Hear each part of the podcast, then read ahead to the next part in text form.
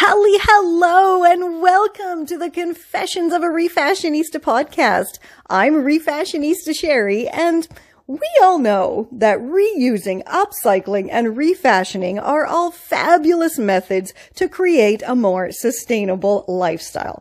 But did you know there are loads of other quick and easy ways to add some eco to your daily habits too?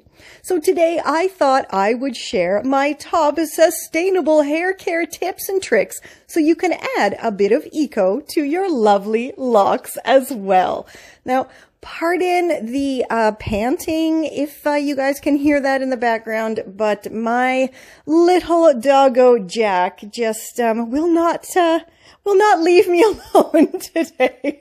So I have him on my lap as I am recording this podcast. But anyway, let's get on to the tips. This is Confessions of a Refashionista hoping that most of you already do this, but if you don't, start reusing your towels before you wash them. Do not launder them after every use. There is no need to. Your hair and body are clean when you get out of the shower and bath. and fewer laundry loads equals, of course, a more eco-friendly routine.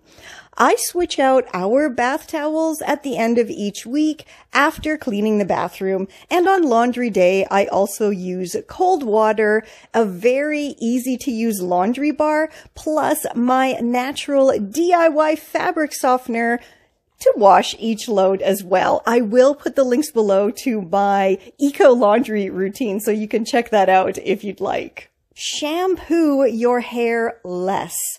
Now, I had short hair for decades and I washed it every day to remove all of the styling products before I dried it and then did the whole process all over again the next day. It was completely ridiculous and totally unnecessary and very hair damaging habit that of course was encouraged by my stylist at the time and of course advertisements and media as well. Now, one day growing out my hair, I realized just how silly my water and product wasting routine truly was, and I have now streamlined it down to once a week washing and conditioning, and then a dry shampoo and root touch up between washings.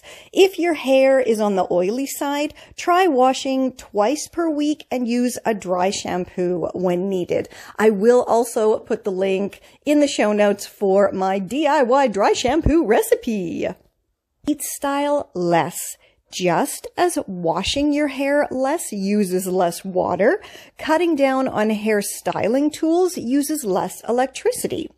Try to find a tool made from recycled materials with a low wattage and that will reduce your carbon footprint and lower your power consumption. If you can, trim and cut your hair at home. I've been trimming my own hair and my kiddos' hair for quite a few years now and have perfected a method that's quick, easy, eco-friendly, and of course, best of all, free. I shall put the link in the show notes to my detailed DIY haircut video. Now, here are some kind of great reasons to not hit the salon as often if you can help it because not traveling to the salon and trimming at home, it means you add nothing, zero to your carbon footprint. There is no water used or wasted by dry trimming your hair at home. Many of the products used in hair salons contain a variety of toxic chemicals and detergents that are actually quite harmful to the environment and waterways. Trimming and styling yourself means using only the products with ingredients that you are actually comfortable with. Most hair salons simply toss those swept up piles of chopped hair into the garbage. But human hair is a rich source of nitrogen and it can simply be added to your compost pile or bin. I mean, this is of course if it is not super chemically treated. Or also combine those bits of chopped hair with plant soil because it will assist in poor quality dirt by slowly releasing nutrients and nitrogen in them. Plus, it also encourages root growth as your plants will have something to grab onto in the soil.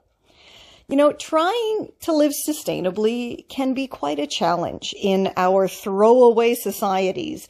So I've actually put together a collection of my absolute favorite tips, tricks, and tutorials that make it easy to change those wasteful beauty and bath habits and get started on your eco lifestyle.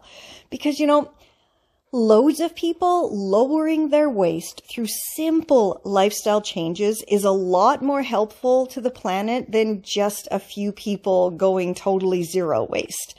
And I mean, I have not gone zero waste, but I have definitely lowered my waste and I have learned so much through trial and error. And, you know, I want to pass that info on to you guys.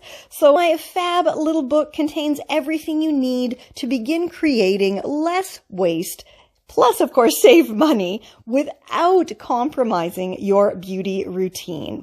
Now my eco-friendly beauty and bath ebook includes four upcycled storage ideas, six fabulous face tutorials, seven bodacious body DIYs, three healthy hair recipes plus dozens of eco-friendly tips and low-waste beauty hacks that anyone can add to their regular routines today. So I will put the link in the show notes so you can uh, go grab your copy of my eco-friendly beauty and a bath ebook.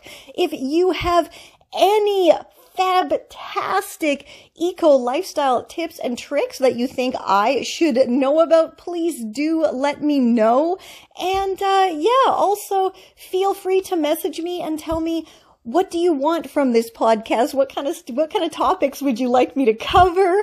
Um, as always, head on over to my refashionistasherry.com and click the link to head to my blog where I have shared over 1500 totally free refashionista and upcycling tutorials, pre-love style inspiration, a one-stop refashionista sustainable lifestyle shop. and until next next time.